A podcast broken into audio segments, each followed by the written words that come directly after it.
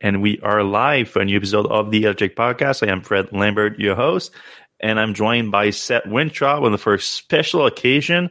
That's a it's a dream come true, everyone, for for Seth right now. Seth has been asking for a long time to do a podcast live from one of the vehicle that we are reviewing, but it never works out because you have to have the internet working fine. You have you have to have all the conditions for it. You have to have the power inside the vehicle. But right now, you are in the Rivian R1T and everything lined up perfectly. So here we are. Seth, how are you feeling? I'm good. Uh, I, everything lined up perfectly except uh, the weather. It's it's pouring uh, in New York, but um, Rivian gave us a uh, R1T for the weekend. Um, I've got lots of plans for it. Going to take it all over the place. Um, my wife has already told me that we're going to go pick up some shrubbery. Um, we're going to do all kinds of uh, testing. I've already driven all over my yard, so uh, it'll be fun. But what's kind of nice is that we can uh, answer any questions. I know this is you know very impromptu, but uh, if anybody has any questions that I can like look directly at this vehicle and answer about the Rivian R1T, that would be fantastic um, to ask. And uh, yeah, it's it. Yeah, you know, it's so far we movie magic. You're literally in the car right now, so we can answer everything. Um, but otherwise, we'll, we'll we'll start the show while your your uh, question comes in. Uh, just a quick note to thank our Recurrent Auto for sponsoring this episode of the Electrek Podcast. Uh, you can check the battery before buying a used EV and monitor your battery performance with monthly insight using Recurrent's free battery reports for EV owners. We're gonna have a little bit more to say about them later on, on the show. Uh, like Seth said, uh, you can send in your questions right now through YouTube, uh, Facebook, LinkedIn, wherever you're listening live, and uh, we're going to get to them. We have the first one, Vicente Perez asking Seth, how is the finish compared to Tesla? So that's a good question because, of course, Seth is a longtime Tesla owner.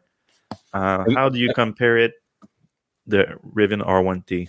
So I, you know, I think it's really nice. Um, for me, like obviously, uh, interior subjective.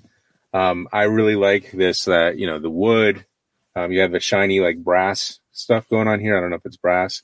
Um, I, I would say the screen is very similar to the uh, the Tesla screen. It's obviously a little shorter, um, but uh, you know, fantastic clarity. I haven't driven it at night yet, but I think it's going to be fine. Um, I really love the wood. Um, it's a lot more busy than the Tesla. So, you know, if you're a person that likes uh, minimalist stuff, uh, this isn't going to be your vehicle. But um, or Tesla is probably going to be your only choice. But overall, It's not as busy either as like a like a German luxury vehicles. Like it's not. Right. It, it's a healthy medium, I would say. yeah, yeah, or a Cadillac or whatever. There's you know, there's no buttons besides on the steering wheel. Um, so it's it's in a lot of ways it's similar to a Tesla, but um, it's not. It's it's a little bit more uh, designy, and you know the the fit and finish, like you know how tight is it? It's it's phenomenal. I mean, this is a press vehicle, so they're probably gonna check it over and make sure that they don't give us one that's got a big you know gash in it or something. But um, the stitching is tight. Uh, everything feels really solid. Um, I've had it for about four hours now, um, and I haven't found one like major flaw.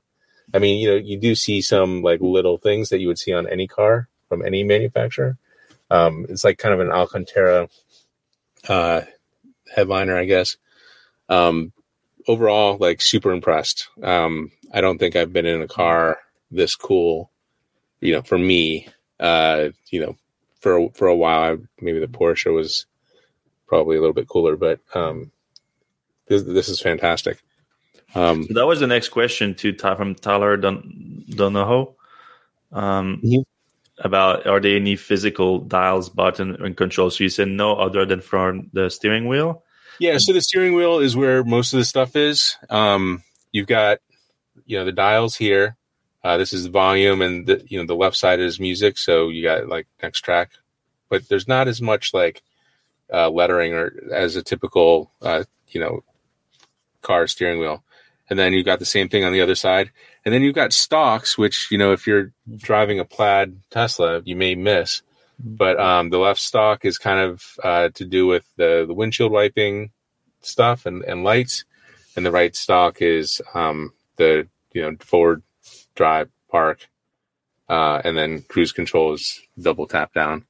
So um, that, that that brings in another important question though, because like if you're going that way, you're going no physical buttons and you're going mostly through screens and like you said, there's the steering wheel. Then it brings up like how good is your UI because you have to have a good UI if you're not relying on physical buttons, and that's where Tesla has been like leading the competition, really focusing everything on the user interface so that you you don't miss the buttons. How is Rivian doing on that front so far? So I would say good, but not great um, there. So the UI for like uh, air conditioning is this right here, mm-hmm. and you've got can you can you can you remove me from the screen? Go go full full screen. Yeah, I don't need to be on the screen right now. I lo- love looking at myself, but so um, you can kind of see uh, you've got mm-hmm. like all these you know heating things. You've got the heated steering wheel, um, uh, heated seats. Uh, you have auto uh, for the uh, air conditioning. I don't want to turn that on, otherwise it's going to get loud in here. Yeah. Um, but you know, as far as climate, um, you've got, a, I would say, a very good user interface. Um, just it takes a few minutes to get used to it, you know, to know where all the stuff is. And uh, you know, for instance, on my way up here, um, the the windshield started fogging up, and it wasn't immediately obvious how I deal with that. Mm-hmm. That that's how you do it defog. But I was messing around in this whole thing, so and then turning everything off is fun. Is the uh, the next. At least that's working. We know it's working. yeah. No, I mean you, you, we do see some similarities for sure with uh, with the way Tesla set things up, and uh, absolutely, and it's not it's no accident because uh, Rivian did a hire uh, Tesla's lead UI uh, interface designer early on in the in the process of making the R1T and R1S. Yeah, and I I will say so. We reviewed uh, this. We had a trip to Colorado, mm. and so one of the issues was the uh, screen. Like when you were on the navigation screen, things were a little slow. Now things have really sped up. Like I don't know if you can tell, but um, it's pretty good tracking um, with the with the UI and the touch. Mm. Um, you know, I don't know if I would put the music over here on the right. I think uh, you know, it would be kind of nice to have that over here, and then you can look over there. But you know, maybe that's for the passenger to deal with, or maybe something we can uh, mess around with later. Because you um, do you do get the navigation too on the instrument cluster, right? Yeah. So you have uh, the the cluster right there, and yes, the navigation is there.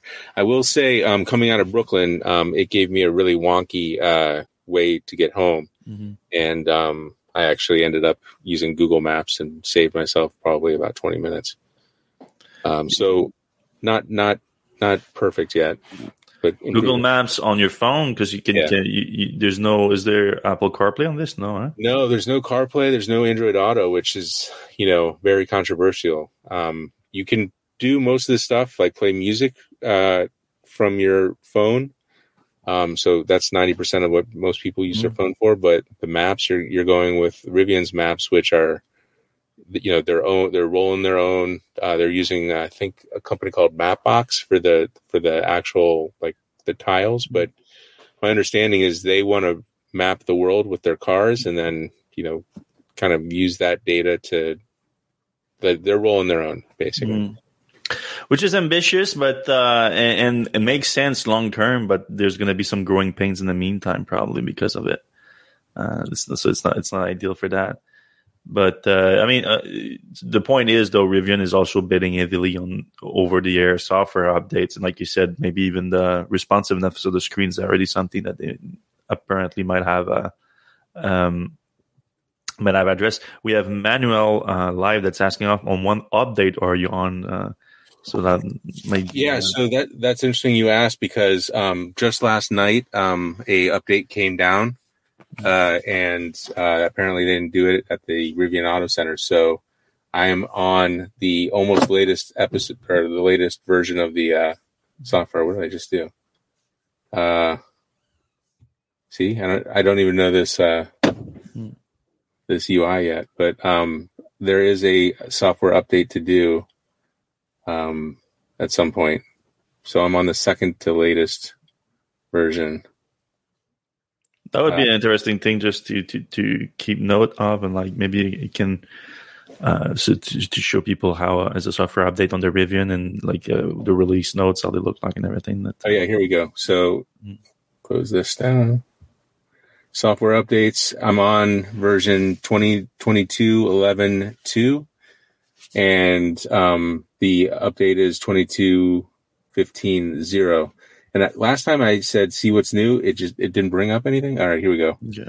Update details, new car wash mode. Uh, they told me about that at the uh, thing. I don't think I'm going to wash this thing. Mm. It's raining. Uh, updated tune-in design, so that's part of the uh, music experience. Improved DC fast charging performance. So we saw uh, some some people try the new uh, fast charging. I'm obviously going to go check it out at Electrify America when the charge level gets low.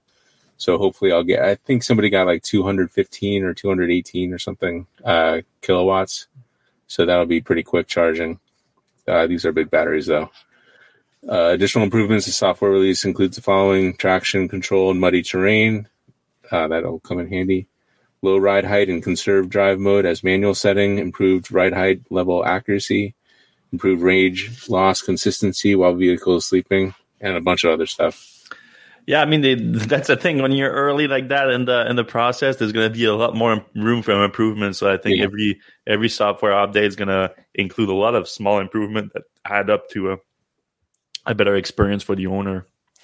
I also thought it was interesting that these software updates take 90 minutes.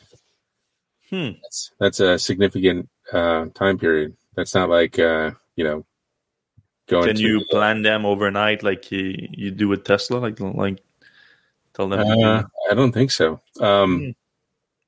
But you know, sometimes I do a, an update like while we're going out to dinner or something. Yeah. This one would have to be a longer dinner. Yeah. Uh, so right now, what, what, it says on it, you, you, can just click on it to say like do it right now. You cannot say do it later. Uh, it just says update now. Okay. And if I hit that, I, I don't know. Yeah. No, you don't want. Okay, so the new update will have a new garage door opener, new exterior light settings, new automatic high beams, and a bunch of other little stuff, like a lot of little stuff. And then mm-hmm. some ASCII art at the bottom. So Greg Paulin asked, "Does it have double pane windows?" I guess you can check that real quick. Now, just rolling it down. yeah, it does. Uh, I think it. Yeah, I think it does actually. Mm-hmm. Yeah, they're pretty thick.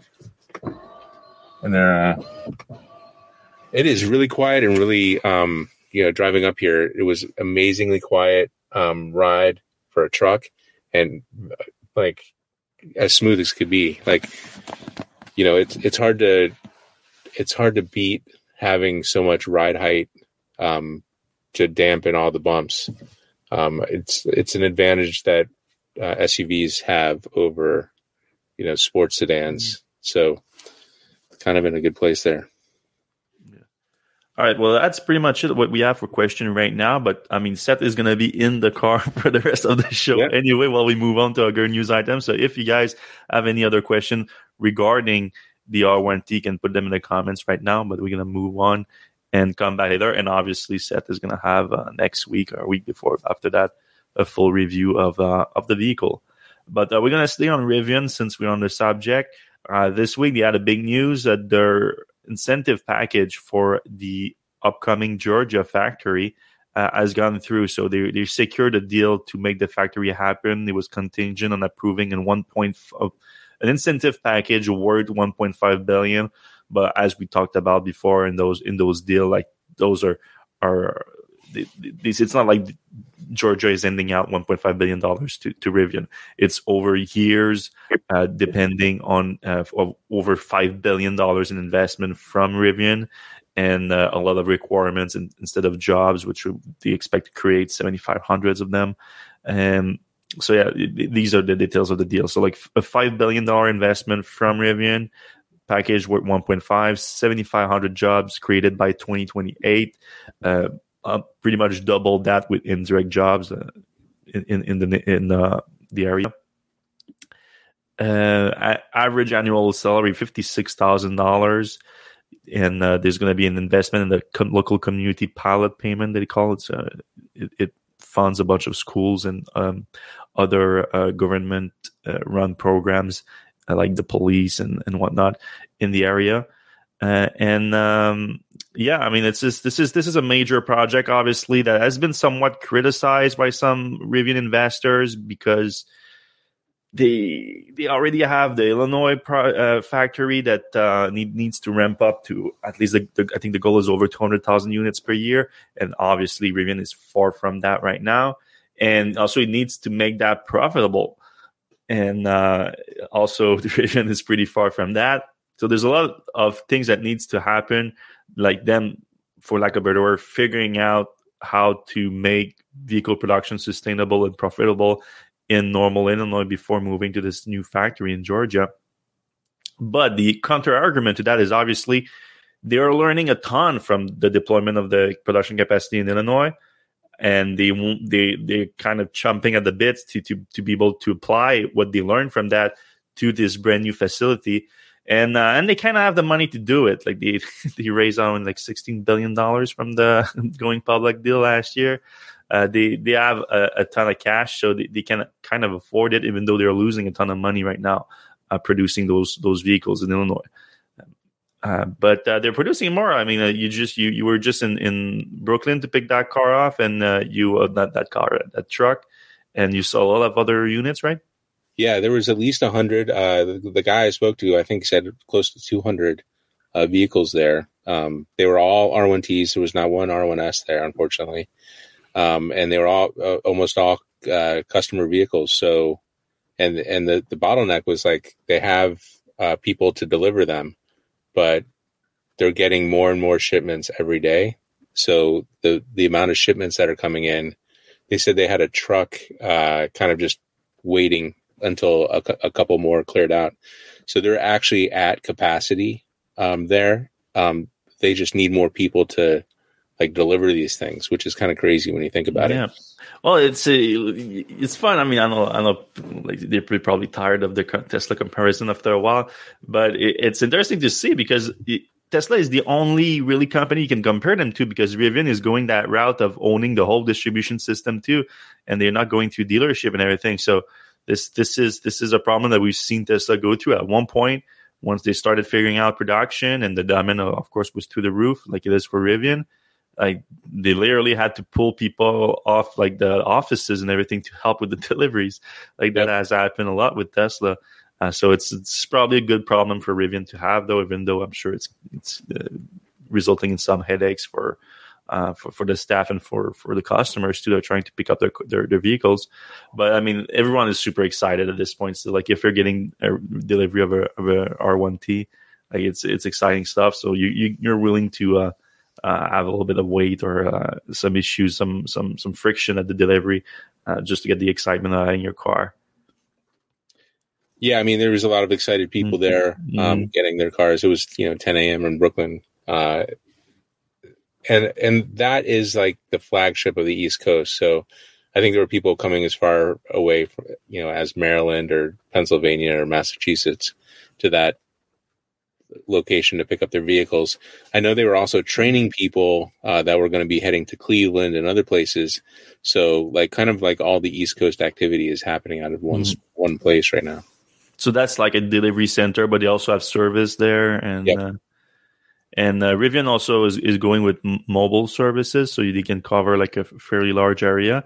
Yeah. Um, but obviously, like they, they, they need to expand their uh, their service centers and their there's the, they're on their own charging network too. That's the that's the big difference that a lot of other automakers should uh, should maybe look into. Like uh, for sure that that right now it's not significant enough to be a game changer for Rivian, but long term, like if it's to be successful, like having your own charging network is is a big deal. There's no doubt about it.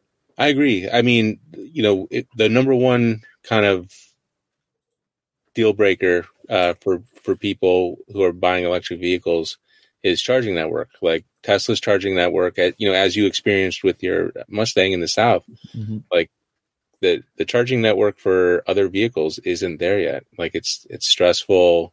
There's a lot of uncertainty. Um, where Tesla's network is, you know, anywhere in the U.S. you can pretty much find find Tesla chargers. So uh, I think Rivian's putting that taking that into their own hands and and they're going to be in great shape. Whereas these other companies don't seem to really care. Yeah, or not care enough to do their own network and are willing to to rely on third parties, which they're getting better. But I'm I'm, I'm on Rivian's website right now. I'm trying to see if uh, I can. I, I don't see a live a map of live stations. I just see the upcoming station here. You cannot you cannot choose to. Uh, you can move it around, but not uh, ask for like existing station. Hmm. It's a bummer. All right. Um, all right. Moving on from Rivian to the F one fifty Lightning from Ford. Deliveries uh, started this week, uh, so they uh, officially the, officially at dealership right now, starting deliveries for obviously a limited number of vehicles. But uh, it's it's really starting and like with uh, w- with the Lightning. Uh, Seth, you were test driving it for the first time. We test rode it before, but didn't have the opportunity to, to drive it. They had their first uh, media drive this week uh, with uh, off. Unfortunately, you cannot share your opinions just yet. It's under embargo. Uh, lifting up next week, sometime next week. Yep, uh, I think on the 11th. Uh, you know, the F 150 is a different type of vehicle than this. It's huge. It's a, like, you know, for me, it's like a non starter because it's so, so huge. But for other people, that's exactly what they want. They just want like a house on wheels. And, and that's what this is. Like, it's just the biggest vehicle that you can imagine being, you know, on a road. Like, parking in a parking spot is almost impossible. But, uh, you know, like it's a, it's a fantastic vehicle, obviously, um, for the fact that it's EV. It's not terribly expensive. Starts at forty thousand um, dollars. And Ford, obviously, with their you know F one fifty being the the biggest selling car in the U.S. for like decades, they know scale. So, uh, and I I believe they've already made more F one fifty pickups than Rivian has R R one Ts. They just haven't even started delivering them. So mm-hmm that that scale is going to be uh, pretty obvious really soon. Yeah, we're to feel it soon. Probably you're, you're to start seeing them on the road. Like um, with, with, the uh, start of deliveries, they updated a few specs uh, for the standard range. You get more horsepower, uh, bump from 4, uh, 426 to 452, and that's also resulting in a higher payload capacity. Uh, from 2,000 pounds to 2,235 pounds. Again, that's for the standard range battery if, if you have an extended range battery version, uh, you get your uh, horsepower bump from 563 to 580 and uh, still that uh, 2,235 more pounds of uh, payload capacity. So a little nice little surprise for people that have the reservation. And uh, yeah, uh, you can uh, you can expect us to have a full read. Well, not a full review, but the first drive ex- experience of the vehicle next week. So that's going to be exciting. We did learn a little bit more too with the start of deliveries. We learned about the uh, uh, elusive home integration system that you need to have if you want to take advantage of uh, of the the vehicle to own capacity of the Lightning.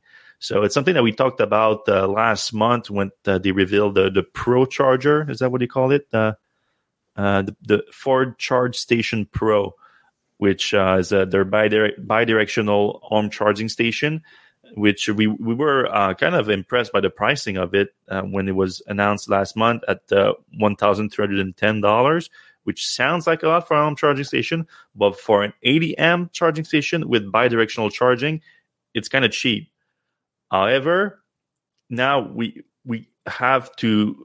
They, they did say at the time that it's combined with the home charger, uh, with the home integration kit that they call it, uh, home integration system. So that we didn't have a price, and uh, we expected that it, it, it was going to be significant.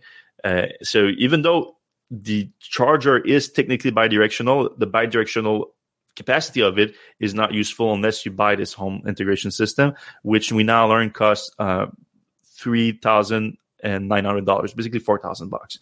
Uh, before installation. So for sure, more than four thousand dollars with installation. But uh, we did learn from um, Matthew Stover, the director of charging, that uh, it, it, does consist of like a little bit more than just um, making it work. Like there's your own battery system is in there, along with unsurprisingly some power electronics like an inverter. Uh, they didn't say how much of a capacity you have for a battery. Uh, also, I'm not I'm not sure why do you even need a battery because like the whole goal is to use the battery in your truck. Uh, so I don't I don't know how like I guess if you're you're not home when the power goes out. Yeah, I get so it's it, it's to have um, a system that works by itself and then that you can complement with your uh, with your truck if you need to, like for an extended period of time. Like maybe it's good enough for, but like if you have a small battery, often you also have a small power capacity out of it because that that's the thing. Like people, like I, people were upset that I compared it to just a single power wall. Like they're like, yeah, a single power wall is thirteen point five kilowatt hour. Like you're not, um, you you you you not get as you use way more energy in the F150 Lightning. Yes, but the F150 Lightning only has a power capacity of 9.6. Well, I say only. It's plenty for for for a house uh, or for a not not for a full house necessarily, but for in in case of an outage, it's gonna power all your essentials for uh, as a load. Uh, a single power wall has a peak uh, output of also nine kilowatts, so it's it's, the same thing. Uh, it's just again the, the, energy capacity is not that won't last as long. that's why you would need like a second one or something, uh, or if you want to have a, a, bigger load. So this this uh, home integration system would kind of take care of some of that capacity, and then if you like, all right, we're gonna it's a uh, let's say that the, the power the reason for the outage is a serious one like a, a natural disaster or whatever. You can um, plug your, your truck uh, into the home integration system or or the, actually it would be plugged already into the ford uh, station pro uh, charger. And uh, and then you can extend that uh, the use of the home integration system. They say that they, it's only going to be installed through sunrun too which is the other partner for that. The if you go on the Sunrun website, they're just willing to take interest right now in the in the system. You cannot doesn't look like you can get an actual quote or uh, an installation date or anything like that. And I'd be curious to see how much it's going to cost because I would assume that's going to be quite expensive to install too. So now, now I'm at least it, I don't think it's it's hard to tell exactly, but a lot of people talk a lot about that feature of the F-150 Lightning, like oh, yep. it's vehicle to home, like it, it, as a big selling point. Uh, but to be honest, I don't know like how big of a game changer it is for most buyers. Uh, I would be very curious to see what would be the take rate on that, like for people that do buy an F-150 Lightning. Like, how, how, do you think? How many people do you think is are going to buy this home integration system in the Ford station? Because it looks like it's going to be at least six thousand dollars just Right. Uh, best case scenario, about six thousand dollars to to get it to work. Well, here's another thing. Like a lot of people have generators at their their homes right now, and they have a mm-hmm. generator, you know, in plug already built into their you know electrical system. You could really just take the two 240 volt out of the um, the back of the Ford F 150 and make a plug and, and plug that in, and that's going to act just like a generator, and that that outputs 9.6 kilowatts as well. So um, you kind of have the same thing as the generator plug if you already have a system like that. It's just not but, as elegant of a solution, really.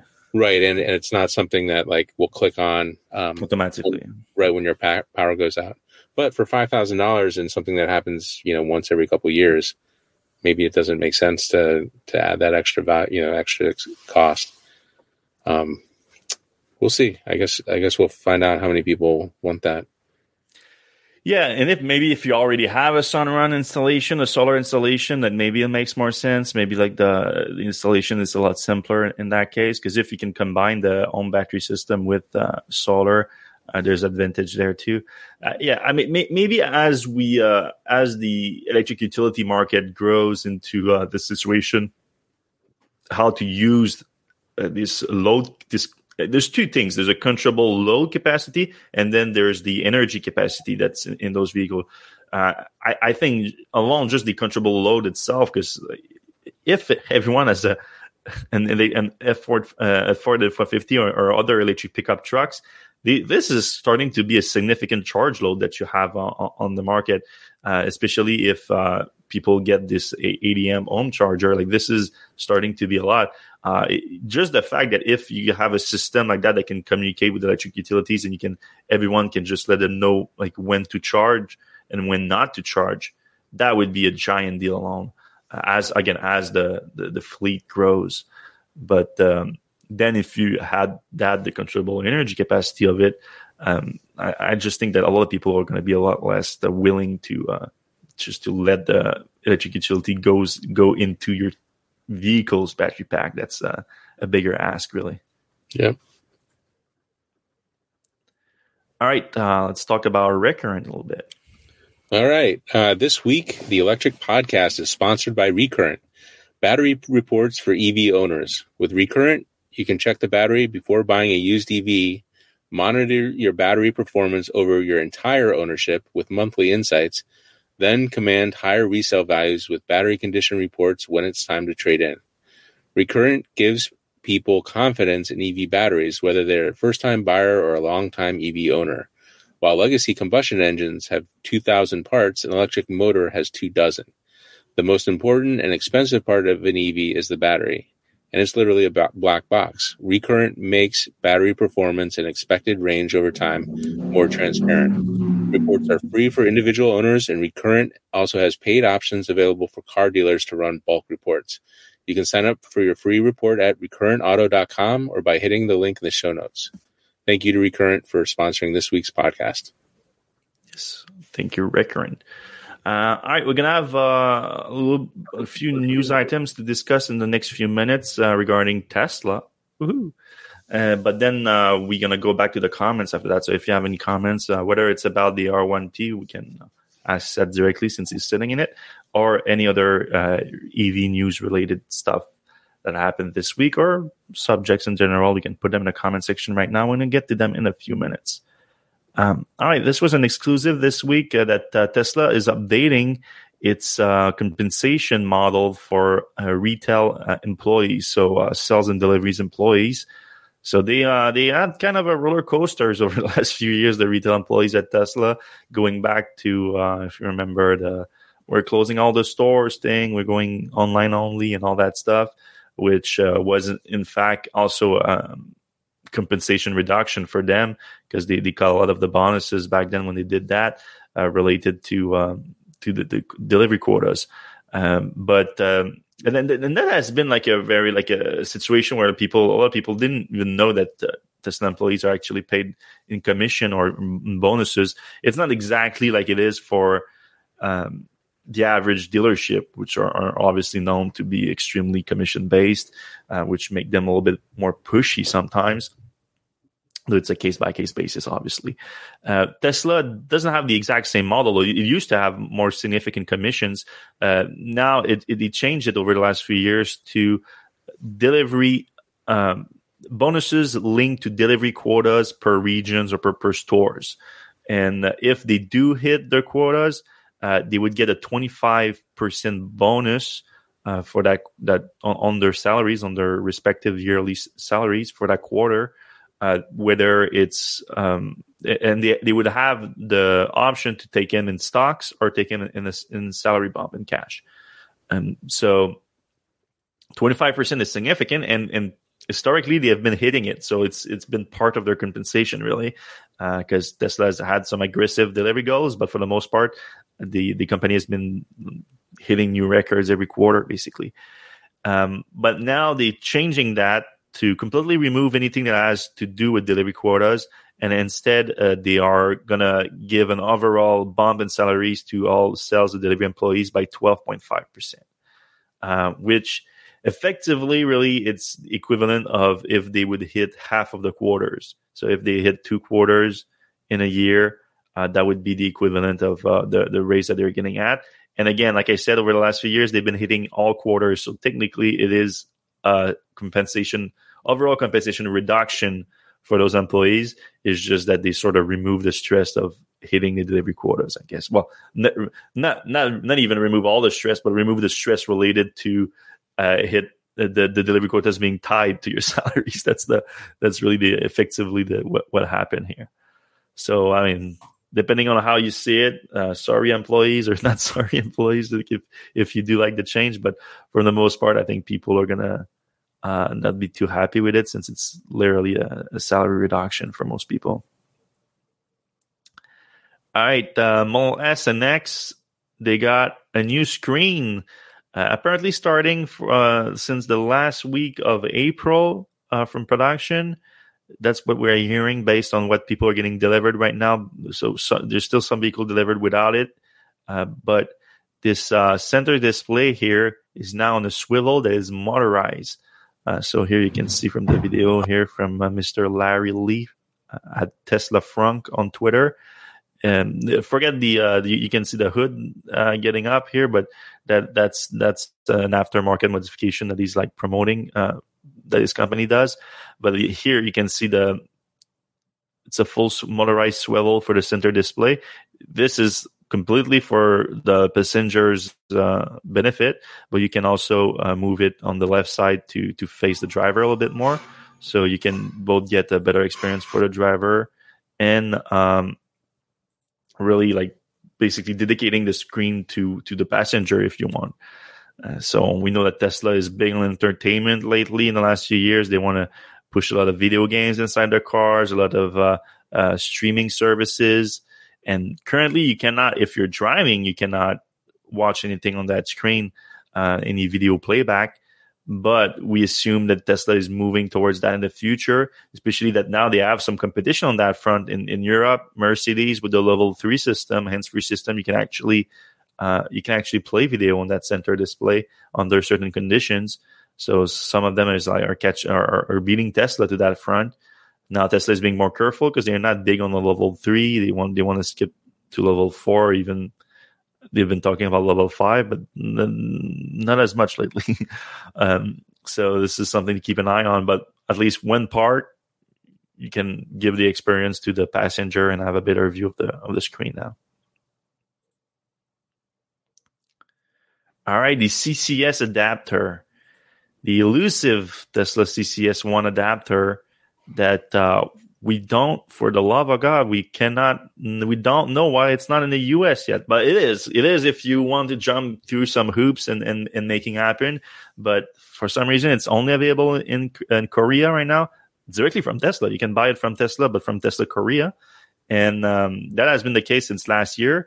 And when they did that tesla said oh we're going to launch that in north america soon. The word was soon uh, hasn't been the case yet, and of course, it, it, would there would be a significant market for it in North America, thanks to the rise of charging station like EVgo, like Electrify America, uh, that uh, some of them are becoming uh, useful to um, uh, to Tesla owners. It, it, would be if the, you have this little device, this tiny little device right here, the CCS1 adapter.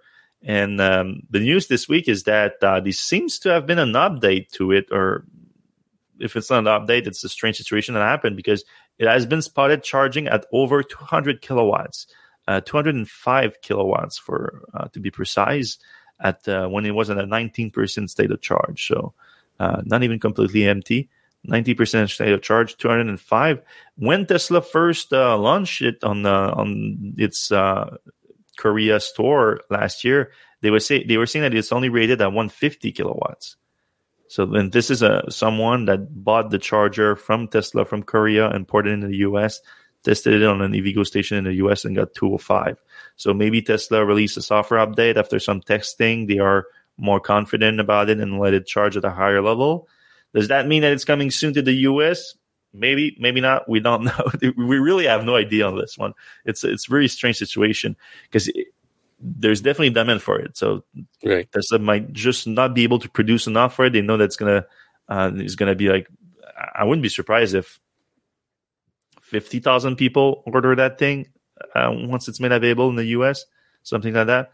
Is it is a, a, useful device to have in your car when you when you're on a road trip. There's no doubt about it. Um, and for a lot of people, there's there's some station that makes sense. But now the other way around to is what a lot of people are asking for. So an adapter for people to for non Tesla owners to charge on supercharger network. I know that would have been useful for me last month on my road trip in the south. That would have made a big difference. Um, so Tesla opening the, the superchargers to non-Tesla owners, which they have been talking about doing in North America also for a while, but there's no clear timeline either. Yeah, do you think uh, like uh, EVgo and Electrify America would buy uh, adapters to like you know leave at a a, a charging station? Uh, so that yeah, yeah. I mean, uh, it makes a ton of sense. Like you, you there's eighty percent of the not not maybe not anymore, but something like, like probably seventy percent of the entire EV fleet in the US is Tesla vehicles. Uh, so if you're in the business of charging electric vehicles, uh, you want to address the biggest market possible. So it would make a ton of sense for them to do that. Of course, they would need to have a way to make it safe and not uh, people that's stealing it because they are valuable adapters. Right. They're selling them right now for the equivalent of $250 in Korea.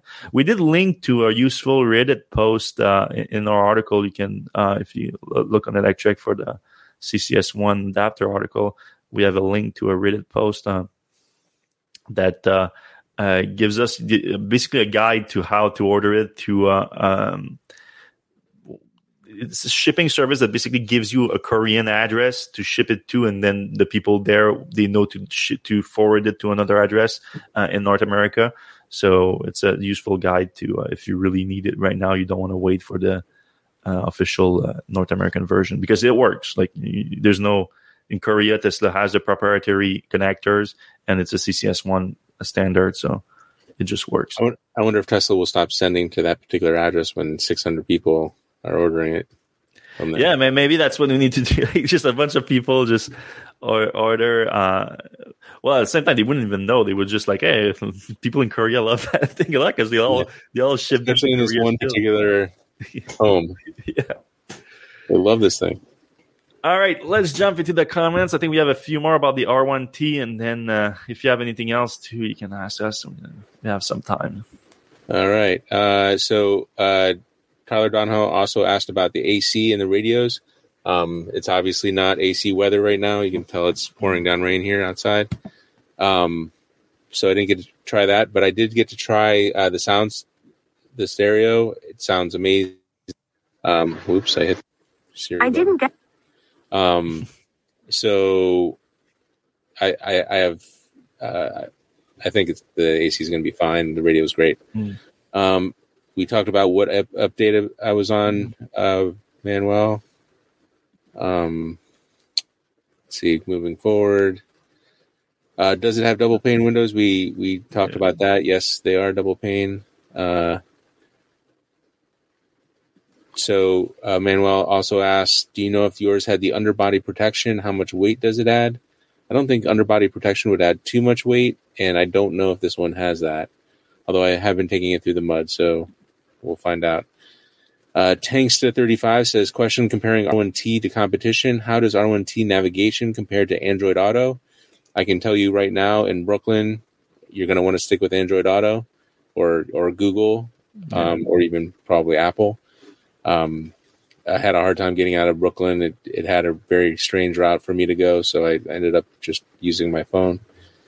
Um, can it perform voice commands? Yes, it can. It actually uh, uses Alexa for a lot of voice commands, which kind of weird, but you know, Jeff Bezos and Amazon spent a lot of money investing in Rivian. You know, that wasn't free money, I guess.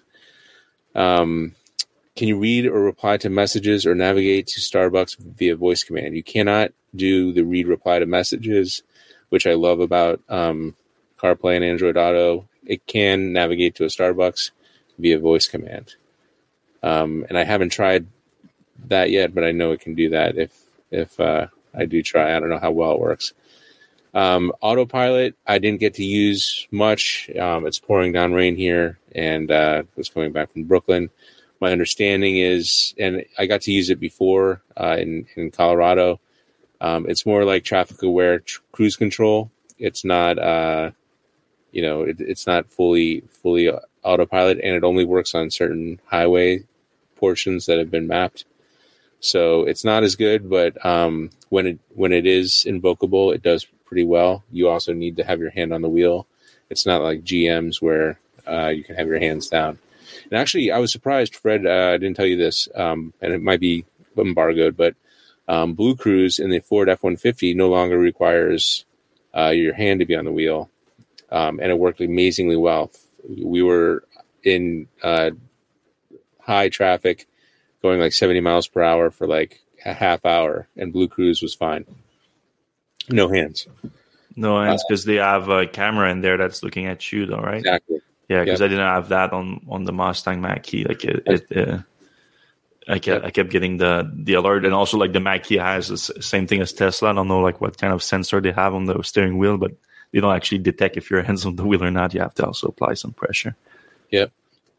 All right. Uh, Farfolomo asks, uh, will the love of pickup decrease over the next few years because of battery manufacturing concerns? It's much easier to produce small packs for sedan-like cars like Tesla's Model 3.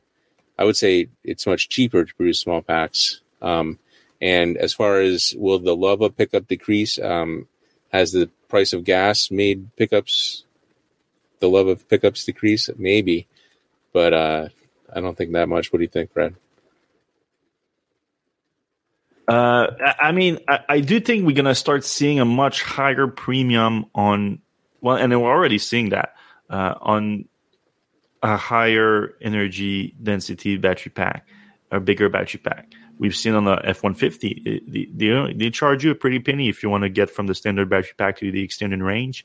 Uh, we've seen, uh, well, we're not seeing it perfectly with the Rivian because right now they're just producing one battery pack, but uh, they did increase the price on, on, on, the bigger battery pack that's going to be released to the, uh, the, the, the third version of it, uh, and we, we I think we're going to see more and more of that because it it makes sense to release to put electric cars with smaller battery pack on the road because that will cover more mileage overall uh, than having with, with with fewer batteries. It's as simple as that because most of the time you're carrying a big battery pack that you're not really using for that particular trip that you're doing because average trip is like 30 miles in the US.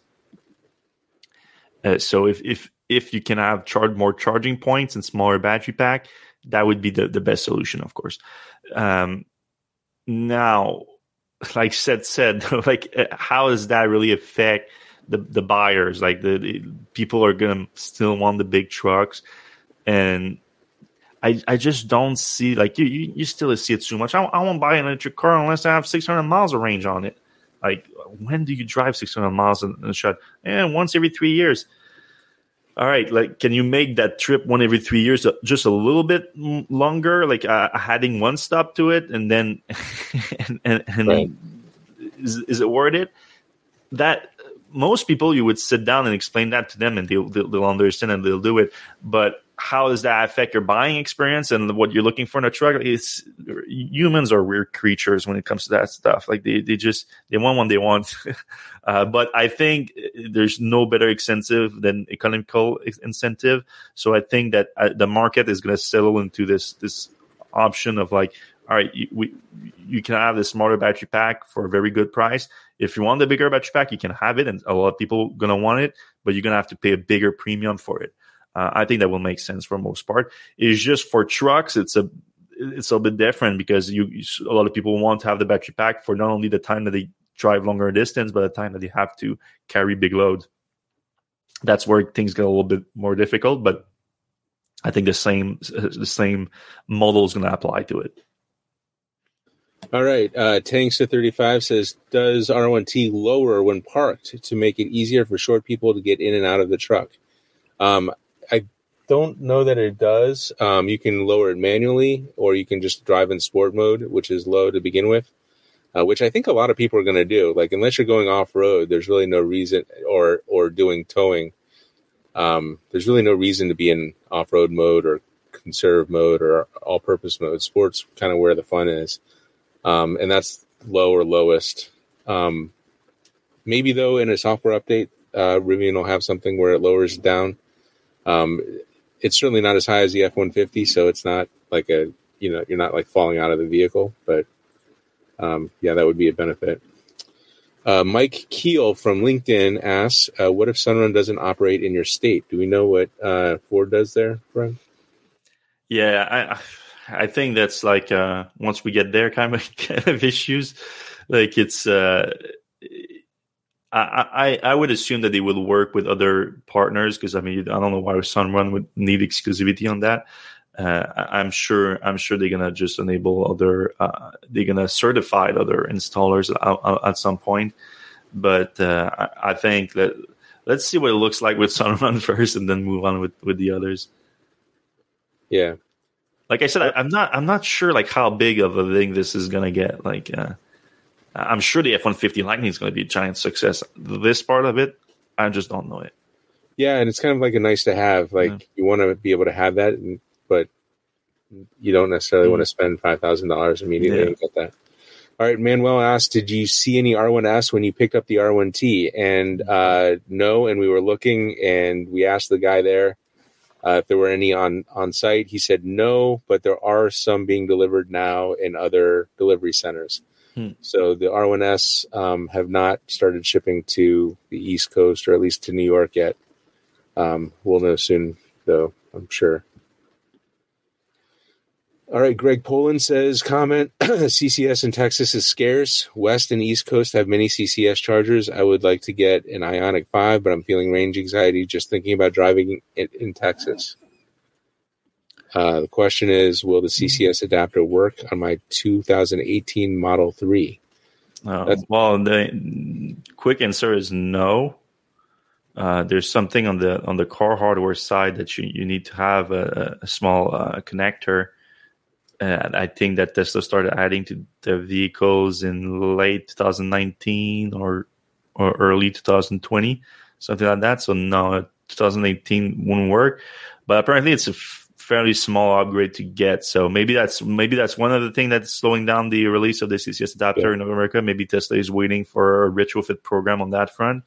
Because even though Tesla is not big on retrofitting things, this one might be one of the easiest one to do. So uh, they might do it for that, especially since uh, like it's it's attached to a purchase anyway. So maybe Tesla can do a thing like uh, order the two hundred fifty dollar adapter, uh, three hundred dollars if you uh, are a 2018 2019 model and older, and get that fifty dollars thing at, uh, installed at the same time. So something something like that.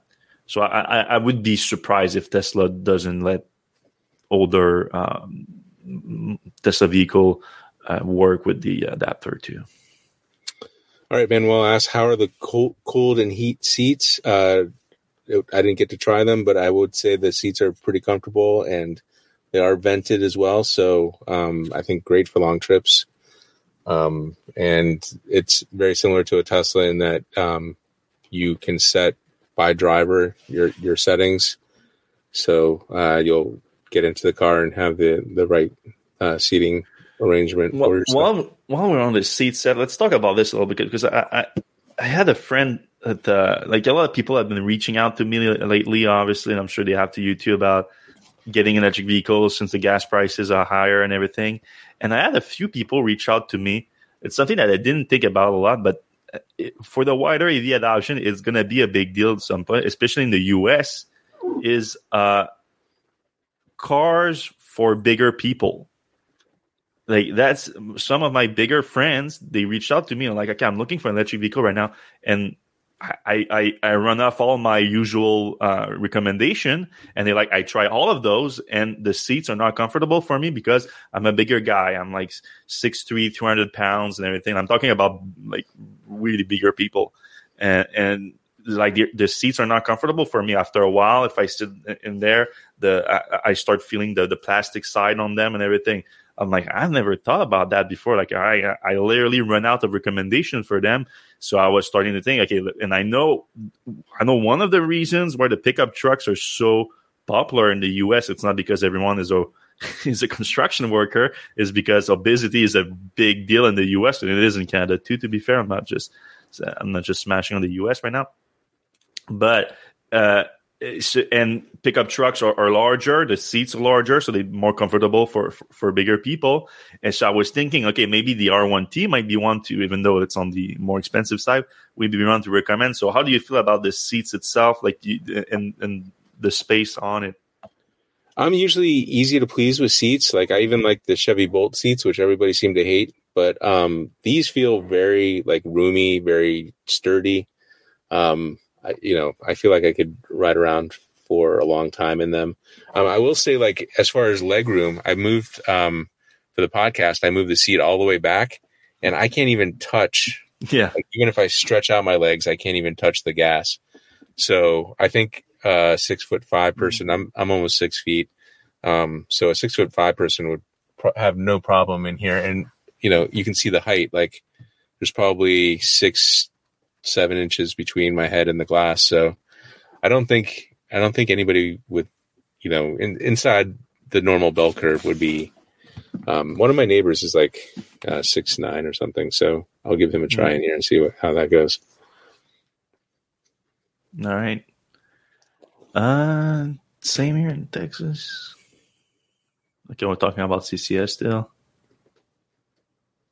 Uh, do I f- feel any improvement from the event in Colorado to today? Well, the big improvement for me was in the uh, the UI.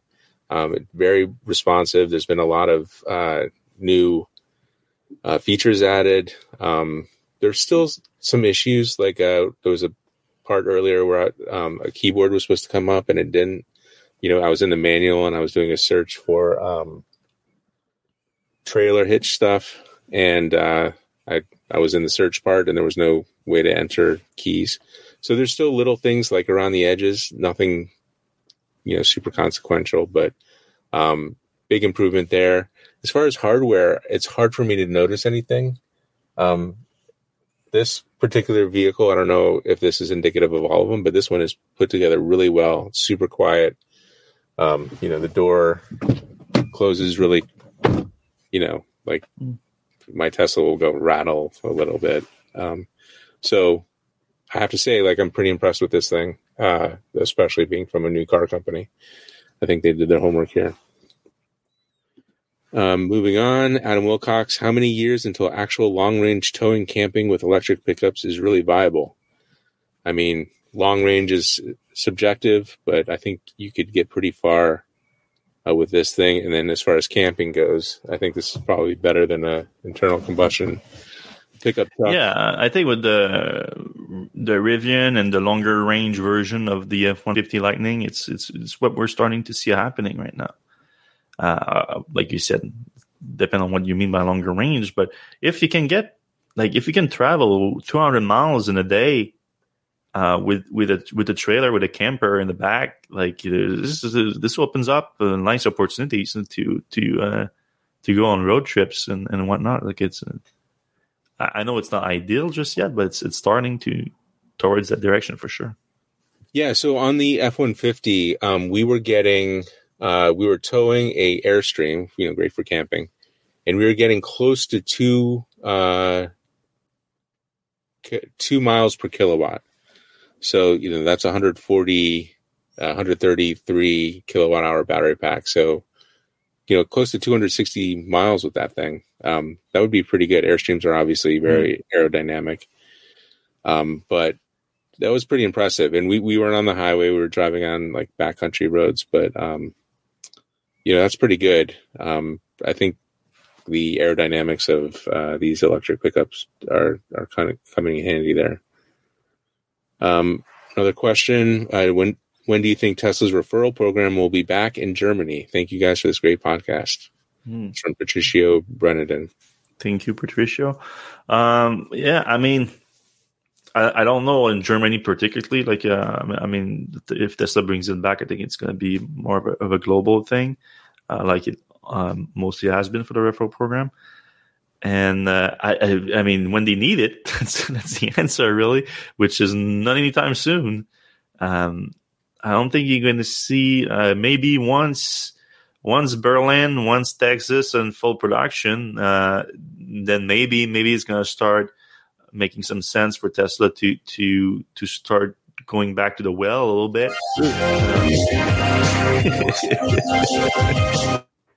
so the radio works uh, on the R1T. So yeah, I, I, don't see that happening anytime soon. Like maybe um, by the end of next year, we could start Tesla putting again some incentive back into uh, trying to create a backlog. Sorry about that noise. I was reading ahead to uh, besides Spotify, are there any other apps? so um, I popped in. Right now, it's just TuneIn and Spotify um, for the uh, music, um, but there's plenty of uh, content on those two things. Um, again, sorry about that music. um, F. Phillips says, "Will Rivian become a major player in the EV market or meet the fate of DeLorean?" Um, I think that probably depends on how well they're able to execute and um, do what they're trying to do. I mean, you know, from a commodity standpoint, Ford is definitely going to have an advantage on pickups, but uh, Rivian is kind of positioning itself as the adventure company.